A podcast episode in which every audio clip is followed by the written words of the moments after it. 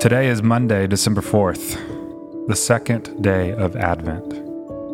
As I await the birth of Christ, I do so with the conviction that I am not alone. I rest in the assurance of knowing that God is always with me. This week, I seek to awaken my heart to the wisdom of God's message of hope. In this moment, I pause quiet the commotion of my mind. I take gentle breaths, exhaling slowly as I recenter my focus on God's presence and listen to the stirrings of my heart.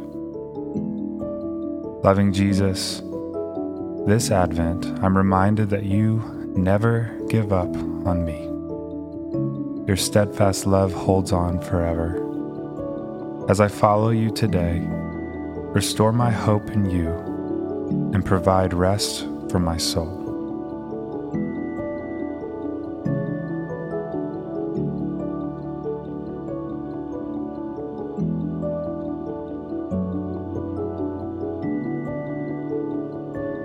I lift up words of hope and praise through the ancient hymn of Psalm 5. O Lord, hear me as I pray.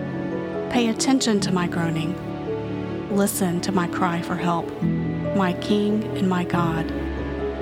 For I pray to no one but you. Listen to my voice in the morning, Lord. Each morning I bring my request to you and wait expectantly.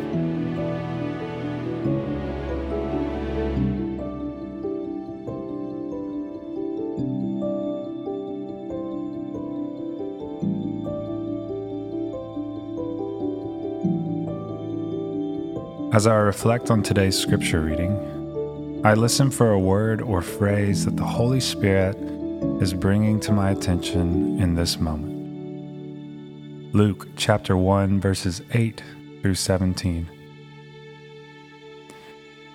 Once, when he was serving as priest before God and his section was on duty, he was chosen by Lot, according to the custom of the priesthood to enter the sanctuary of the Lord and offer incense.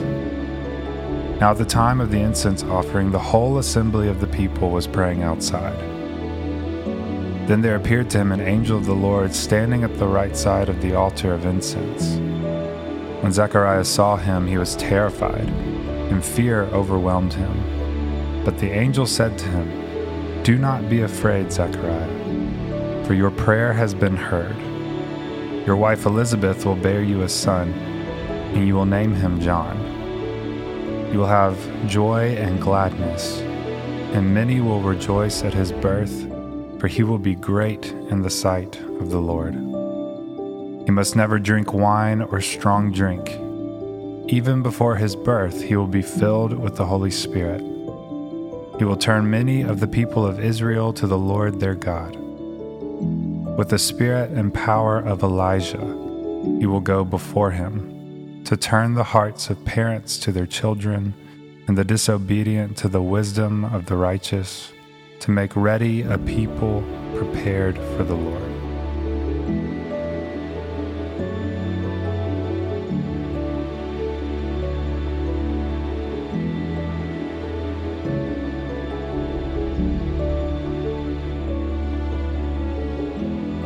O God, I praise you for the gift of your Son, Jesus. As I go through my day today, help me to be aware of your guiding and comforting presence. Open my heart to be a person of hope and to be an agent of your glory for others. Amen.